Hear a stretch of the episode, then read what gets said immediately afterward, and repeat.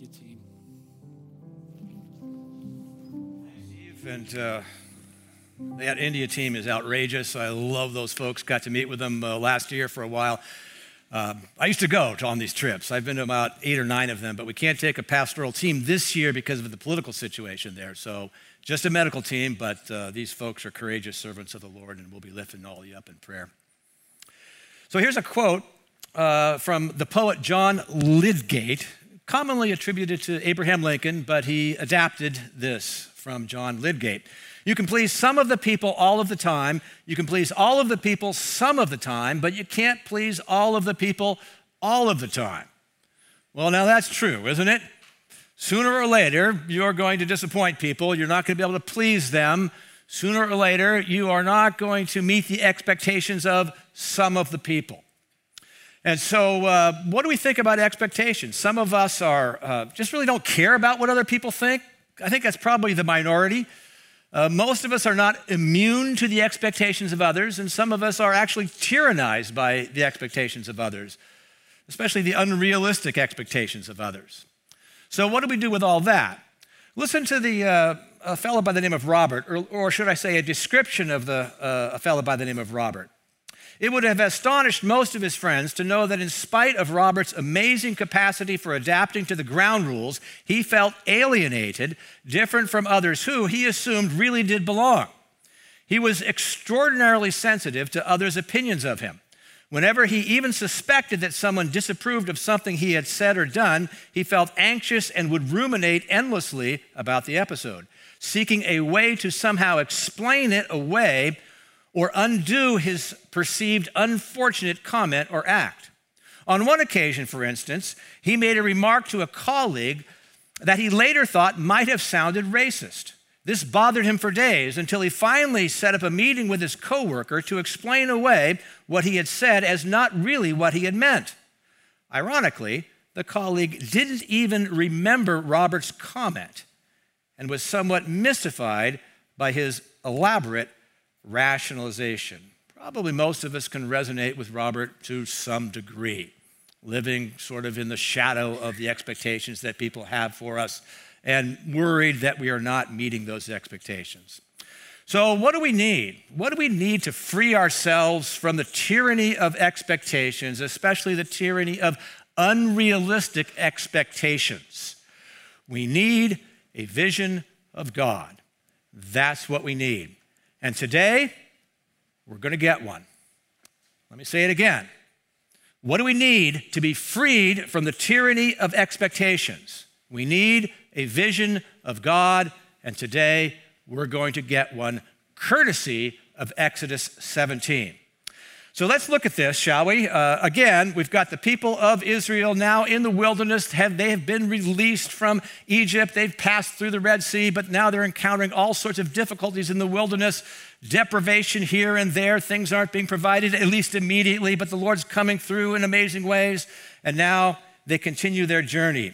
Uh, chapter 17, verses 1 to 5 all the congregation of the people of Israel moved on from the wilderness of sin by stages according to the commandment of the Lord and camped at Rephidim.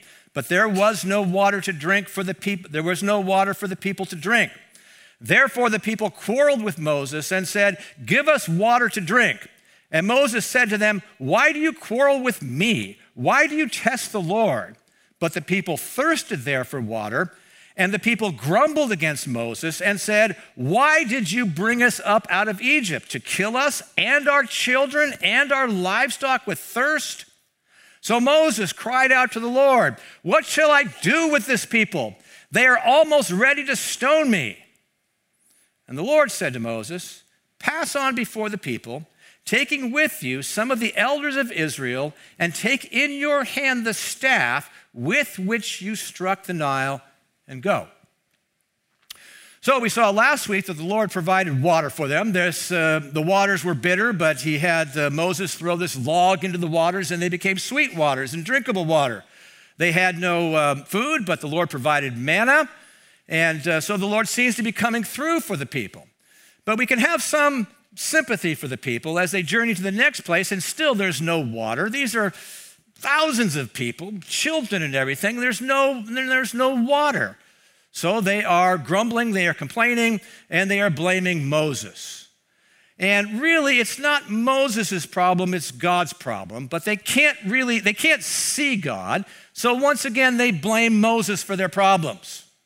It's Moses' fault for leading us out to this place, this place once again where there is no water. And not only do they blame Moses, grumbling against him, they test the Lord, but they accuse him of having evil motives. Why did you bring us out here? To kill us? Was that your real purpose in all of this? Getting us out of Egypt, leading us into the wilderness to get us finally to this spot so you can kill us? Well, when you're desperate, sometimes that's what you do. You blame people in that way and you accuse them of evil motives. So they find in Moses a lightning rod for their anger and their frustrations. They're not getting what they want. In fact, they're not getting what they need. And so they find in Moses a lightning rod for their frustrations. Moses then cries out to the Lord, What shall I do with this people? And we can have sympathy for Moses too, as well, can't we? sort of leading all of these people, and all of these people are accusing him and blaming him. And now, what is Moses supposed to do? He's following the Lord. They're, they're, they've come to this place in obedience to the Lord. He cries out to the Lord, What shall I do with these people? And what does the Lord say? Pass on before them, go in front of them so that they can see you, so that they can see you leading them. Take some of the elders with you so that they can see, these elders can see you trusting me, depending on me, so that they too can learn to depend on me. And take with you this staff, the staff with which you struck the Nile. They've seen this staff in action before, which represents dependence on me. So take with you this staff. All of this, all of this represents dependence on the Lord, and go. Go. Go and do what? Okay, so I got the people, I'm going before them, I got the elders, I got the staff. Go and do what? Verse 6 Behold, this is the Lord speaking. I will stand before you there on the rock at Horeb, and you shall strike the rock, and water shall come out of it, and the people will drink. And Moses did so in the sight of the elders of Israel. Again, the elders get to see this, to see how the Lord provides for the people. So, what does the Lord say? Behold, I will stand before you at the rock. So apparently, he's going to see some sort of vision of the Lord. This is probably the pillar of cloud that has followed them, that has led them through the wilderness. He's going to see this manifestation of the Lord. So, first of all, what he has to do is behold the Lord. This is very important because what is he also beholding? An angry mob that's on the verge of killing him. So the Lord is saying, don't look to these people who have all of these expectations for you. Instead, what you need to do is you need to look to me. Behold me, especially when you're facing this angry mob. Behold me. And then strike the rock with this staff, and water will emerge. And indeed, Moses does, this, and water emerges. Once again, the Lord provides you could say that the, uh, the, the, situation at this point was really even more forbidding than the previous episode when they had no water, because at least they had water. It was bitter water, you couldn't drink it, but Moses was able to throw the log into it and it was transformed. This time, all you're looking at is a rock. There's no water in that rock. Well, he strikes the rock and water comes out. And the Lord, once again, in an, ama- in an amazing way, provides for the people. And by the way, you go forward into the New Testament, and the Apostle Paul in 1 Corinthians 10 4 says this rock is a picture of Christ. As the rock was struck, Christ was struck, and what ultimately emerged from Christ was living water. So this rock becomes a fountain, and Jesus is the fountain or the spring of living water. Believe in Him, drink that living water, and you have eternal life. Now, I think it's possible for us to have some empathy for people who have expectations for us. It's very difficult sometimes to deal with these people who have these unrealistic expectations for you and then blame you for their problems Why is it easy to have empathy for these people? Because you do the same thing, don't you? don't, don't we do the same thing? It's, it's easier to blame people who we can see than God who we can't see. And, uh, and many times our anger just is looking for a, some kind of focus, and we find it in people. Really, ultimately, it's God who creates us with needs and desires. And if that's the case, then it's ultimately His responsibility to meet those needs and desires.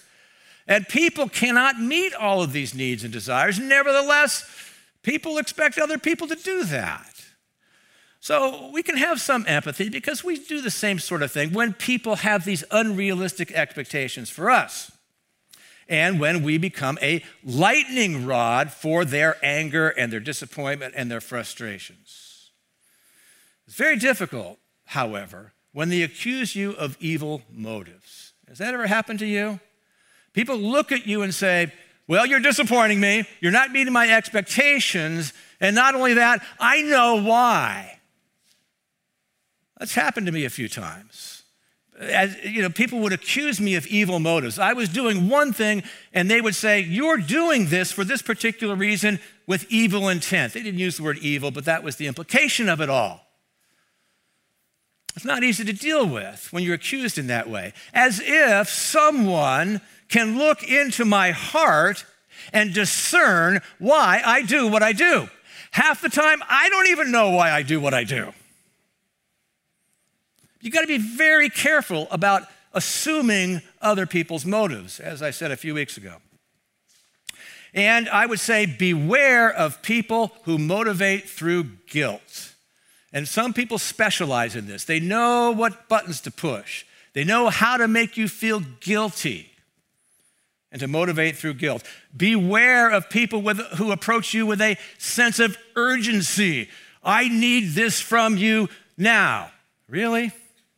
Is that the case? Also, beware of someone who begins a sentence this way If you really loved me, fill in the blank, you would do this. So, the first thing you need to recognize in dealing with expectations that other people have for you is this you are not God. Now, you knew that, didn't you? You knew, you know that you're not God, but are you acting like it? Are you sort of embracing the whole idea that I have to meet everyone's needs? See, when you, when you go about meeting everyone's needs, then you don't leave room for God to meet those needs. And it's ultimately He is the one who's responsible. And cut yourself a little bit of slack for not being God, for not being able to meet those needs. You're human, you're not divine. You're not supposed to meet all those needs. And when you, when you stop trying to meet all of those needs, you give people an opportunity themselves then to depend on God. So now, how is Moses going to remember this episode? Look at verse 7. And he called the name of the place Massah and Meribah because of the quarreling of the people of Israel and because they tested the Lord by saying, Is the Lord among us or not? So he gives this place new names, Meribah and Massah, which means both of those names mean quarrel. Well, one means quarreling and the other means testing. So he remembers this episode in light of the people's unfaithfulness. They quarreled with me, they tested the Lord. I, I suppose he could have found another name, right? He could have found a name that recognized God's faithfulness because indeed God came through, right? In miraculous fashion. God provided this water out of the rock. Maybe he could have come up with a name like that. But for now, how is he going to remember it? He remembers it in view of the people's unfaithfulness. David says in the Psalms, Many are the afflictions of the righteous. How will we remember our afflictions? Will we remember our afflictions for how people failed us? Many are the afflictions of the righteousness. Okay, so there's a big problem in Rephidim, and that problem has been solved. Now another problem emerges. These two stories are related. Let's look at Exodus chapter 17, beginning at verse 8. Then Amalek came and fought with Israel at Rephidim. So Moses said to Joshua, Choose for us men and go out and fight with Amalek. Tomorrow I will stand on the top of the hill with the staff of God in my hand. So Joshua did as Moses told him and fought with Amalek while Moses, Aaron, and Hur went to the top of the hill. So now this is a new problem. Amalek comes and attacks Israel unprovoked. So let's, let's think about this for a second. So here the Lord has led these people. It's very clear at the beginning of the chapter, they are going to this place. They are going to Rephidim according to the commandment of the Lord, probably being led by the pillar of cloud and the pillar of fire. It's according to the commandment of the Lord, and they have come to this place of tremendous difficulty, a place of deprivation, there's no water, and a place of attack, the Amalek's attack. Now, I think it's very easy to think, okay, I'm in a place of difficulty now. I may, I, did, did I, did I, I, I shouldn't have left that place in the first place to come to this place of difficulty. There's challenges all over the place. Or did I, did I miss a signal somewhere? Did I take a wrong turn somewhere? Because I'm in this place of difficulty. But notice, they travel exactly according to the commandment of the Lord who leads them to a place of deprivation and attack. Why? So that they can learn the lessons of faith, so that they can learn to trust in the Lord in deeper ways. That's what the Lord does for us as well. He leads us into places of, of immense challenges that are beyond us so that we can learn to depend on Him. Now, what does Moses do? Moses has learned from the last episode.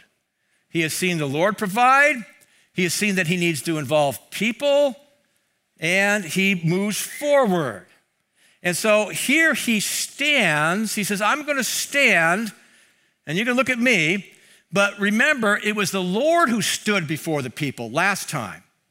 He stood before Moses, he stood before the people. Moses could look to the Lord who was standing on the rock. Now Moses says, I'm going to be doing the standing. Now, is Moses equating himself with God here? By no means. Why? Because he takes with him the staff, which is now clearly defined as the staff of God, which represents dependence on God. So he's going to the top of the hill in dependence on the Lord with the staff saying, telling other people, look at me, I'm depending on the Lord. You need to depend on the Lord. So, what then is Moses going to do with the staff at the top of the hill? He's going to zap all the Amalekites with the, the, rod or something like that. Last time we know that he used, the, he used the rod to strike the rock. What's he going to do with the staff this time? Let's look at verse 11. Whenever Moses held up his hand, Israel prevailed. And whenever he, he lowered his hand, Amalek prevailed. But Moses' hands grew weary, so that they took a stone and put it under him, and he sat on it, while Aaron and Hur held up his hands, one on one side and the other on the other side. So his hands were steady until the going down of the sun. And Joshua overwhelmed Amalek and his people with the sword. So Moses goes to the top of the hill, and when he raises his hands, his hand with the staff in it, Israel prevails. And when his hands grow weary, that's when Israel fails. So we get the impression that what's going on here is okay, I'm seeing the victory happening with my hand raised up when I've got the staff in it. This hand's getting tired. Okay, I'm going to trade hands. I'm going to put this hand over here. Now the staff's over here. I've got this one. This one's getting tired, going back and forth. And, and sooner or later, both hands become weary. So he took Aaron and Hur to the top of the hill. I don't know if he knew why he was taking them up there, other than that he knows that he needs to involve people now. He can't do this all alone. He takes Aaron and Hur with him. Remember, he passed before the people and he took some elders with him. That's what the Lord commanded him to do so that the elders can learn hey, we need to depend on the Lord. So now Moses takes with him two leaders, Aaron and Hur, and they see what's going on. And what do they do? They take a stone and use it for a chair to relieve Moses. So Moses is supported, and they lift up his hands. And that's what's the result? Israel wins a crushing victory. So Moses, again, realized he needs people. He needs Joshua. He commissions Joshua. And Joshua then chooses warriors, and then the warriors are going to fight. They're going to recognize that they've been chosen and they need to fight and they need to depend on the Lord. And the Lord, Moses has a role. He's at the top of the hill. Aaron and Hur have a role. Everyone has a role here, and the Israelites win a crushing victory. And by the way, this story marks a tra- transition from the Lord fighting for the people to the Lord fighting through the people. And that's what he wants to do with us. He wants to fight through us so that we are involved in all of this. So our faith is part of the whole process of what God is doing in the world. And Moses learns that he needs people. He can't do it alone. He's going to learn that again in Exodus 18, which we will look at next week.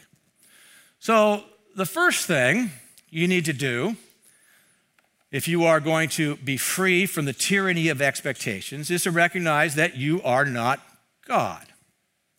The second thing is to depend on God. The staff here represents dependence on God. The staff appears in both halves of Exodus chapter 17, in both parts of the story. We need to involve dependence on the Lord in all parts of our story, from beginning to end, every day, depending on the Lord, trusting Him, recognizing that we're failing to depend on Him and coming back again to trust in Him, to depend on Him for everything. That's what the Israelites needed to learn. That's what Moses needed to learn. That is also what we need to learn dependence on the Lord. So, as we depend on the Lord, we prevail. Even if it feels like you're losing, if you are trusting the Lord and depending on the Lord, you are prevailing. And if you depend on the Lord, others will prevail as well. They'll see you depending on the Lord. They will learn also to depend on the Lord. And it has this ripple effect. Therefore, of course, depend on the Lord. G.K. Chesterton said this We're all ordinary people and it's the extraordinary people who know it. Do you want to be extraordinary? It's very simple. Depend on the Lord. Depend on the Lord. So, what does that mean? It can mean many things, but it can involve, as it involved for Moses, crying out to the Lord. That's one of the things Moses did. What shall I do with this people, with these people? And the Lord tells him, you know, by the way, Moses, uh, lead these people. I know they're grumbling. Don't give up on them. I haven't given up on them. They're testing me. Do you see me giving up on them? No. You need them. So Moses cries out to the Lord, independence on the Lord. But sometimes we grow weary and weak and it's hard for us in faith to depend on the Lord. And on those occasions, we need others to help us, to prop up our hands, so to speak, to help us to depend on the Lord as Aaron and Hur helped Moses depend on the Lord. It's going to happen. You're going to grow weak. You're going to go tired. It's going to be hard. That's what the body of Christ is here for. We are here to pray for each other. We are here to help each other depend on the Lord. We are here to encourage one another. You can do it. You can trust the Lord. I know it's hard, but God's going to come through in some way that you can't imagine. Trust the Lord, depend on the Lord. That's what we can do for each other. When my mother was dying of cancer, this is more than 30 years ago, I was weak and I was flagging in faith. And I was in so much pain at that point in my life that I really couldn't even pray. And other people recognized this and they prayed for me. And in the last week of my mother's life, I have never seen so many answered prayers in my life. And I didn't pray many of them.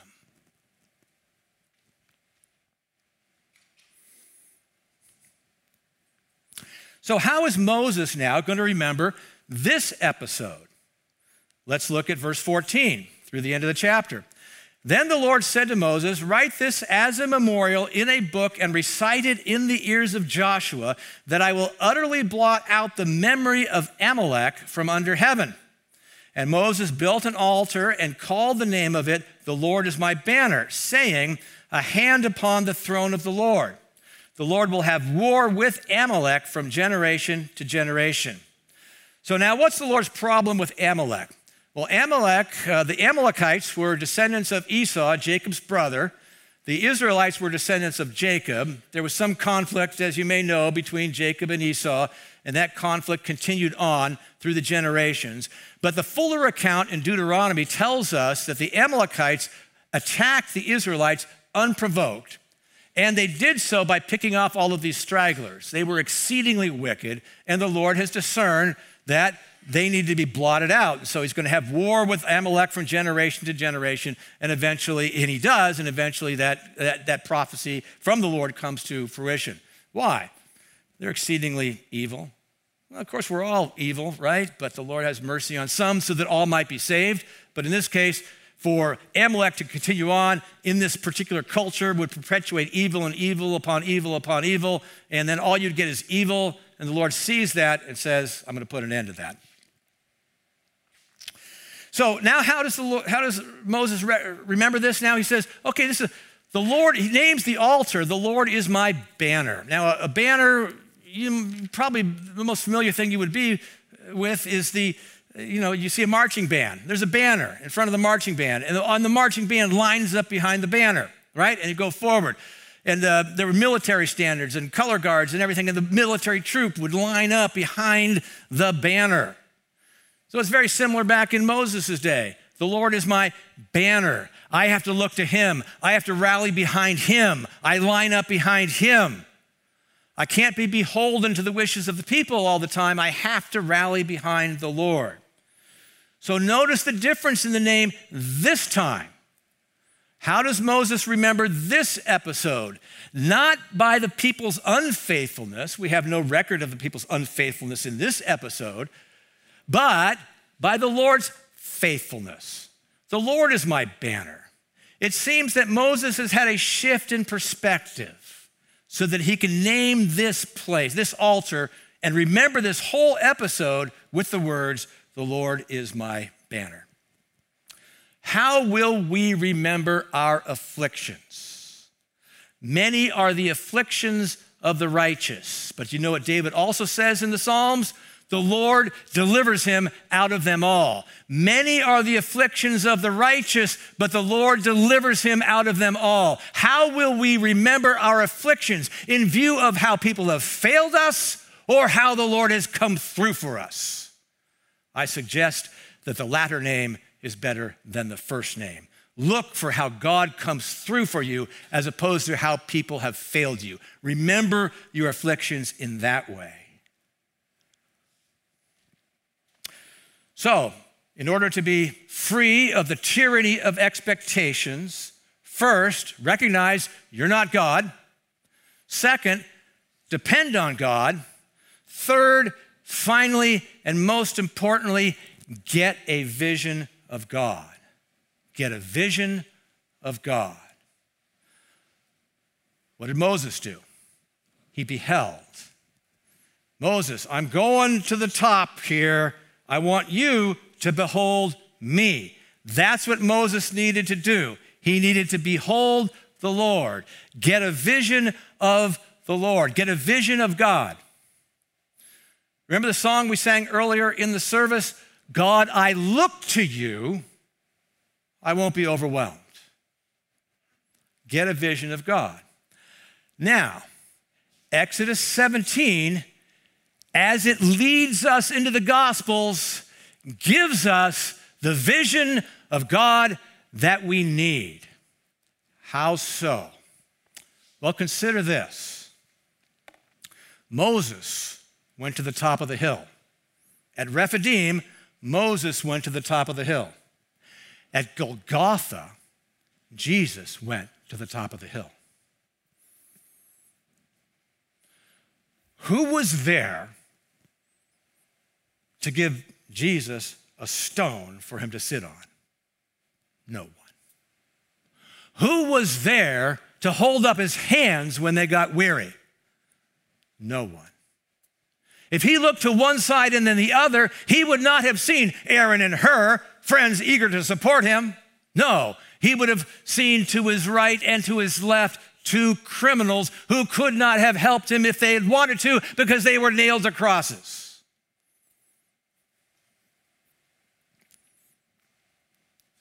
And lest anyone think that it was the nails that held Jesus to the cross, remember that he could have appealed to the Father, called to the Father, who would have sent more than 12 legions of angels to rescue him. It wasn't the nails that held him to the cross.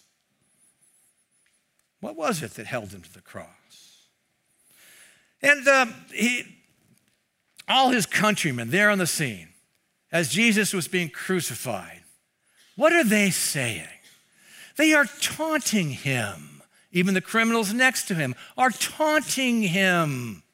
If you are the Son of God, do what? Come down from the cross. Now, Jesus, of course, would have been reminded of his time in the wilderness. Jesus succeeds in the wilderness where Israel has failed. And what happens in the wilderness when Jesus is there? He is tempted by the devil. What does the devil say? If you are the Son of God, then fulfill messianic expectations. Be the kind of Messiah that the people want. Fulfill all those expectations. Do this, turn the stones into bread. Be, be spectacular. People are going to worship you. If you worship me, if you are the Son of God. And so when Jesus is on the cross, and these people are taunting him, if you are the Son of God, he hears the voice of Satan. Does he come down from the cross? He can, but he doesn't. He stays on the cross. And what is Jesus at this point as he's hanging on the cross? Well, I don't think he's hanging on the cross, actually. But what's happening? He is a lightning rod for all of the people's bitter frustrations. He is not the Messiah that they wanted. He stays on the cross, by the way, to be the Messiah that they needed, not the Messiah they wanted. He transcends their expectations. He's not beholden to their expectations. He's hanging on the cross. Again, not quite accurate to say he's hanging on the cross. He did not live up to all of their expectations. He crushed them. They were disappointed. They were frustrated. They were angry. And now he's a lightning rod for all of their anger and all of their frustrations. The suggestion that Jesus come down from the cross was a joke to the people who made it. To Jesus, it was as real as the nails in his hands. He stayed on the cross to be the Messiah that they needed, not the Messiah that they wanted. He stayed on the cross to be the Savior that we needed, not the Savior that we wanted. And oh, yes, and he, he, he appealed to the Father, but not for the Father to send legions of angels. No, he appealed to the Father, forgive them, for they know not what they do. My goodness. What is it that kept him on the cross? It wasn't the nails, it was love. It was love even for the people who taunted him and tortured him and killed him. And yes, it was love for you because it was your sin that put him on the cross and my sin that put him on the cross. And he stayed on the cross for you, for me, for all of us. What is it that supported his body and held his hands? It was love. Look again at Exodus 17, verse 12. So his hands, Moses' hands, were steady until the going down of the sun. Now look at Luke chapter 23. It was now about the sixth hour, and there was darkness over the whole land until the ninth hour, while the sun's light faded.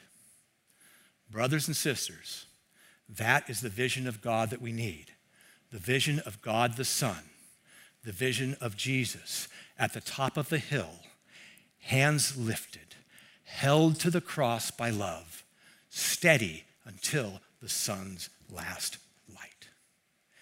Get that vision, get that vision in your mind, and you just might be able to love your enemies. Would you please stand if you are able? And would you close your eyes, please? And if you feel comfortable, you might want to lift your hands in dependence on the Lord.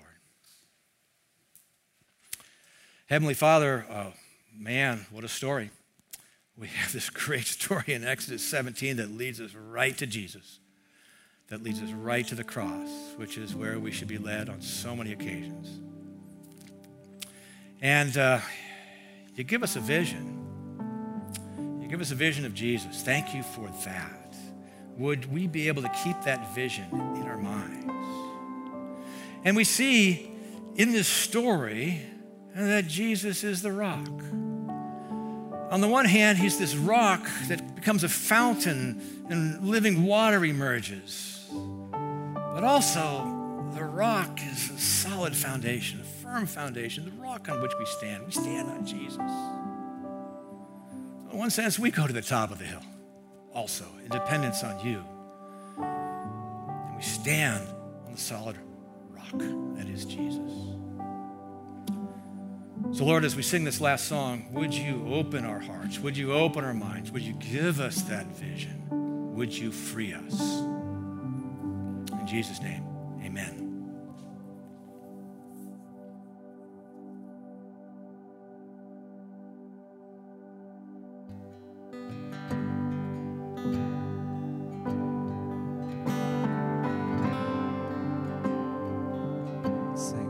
Christ is my firm foundation.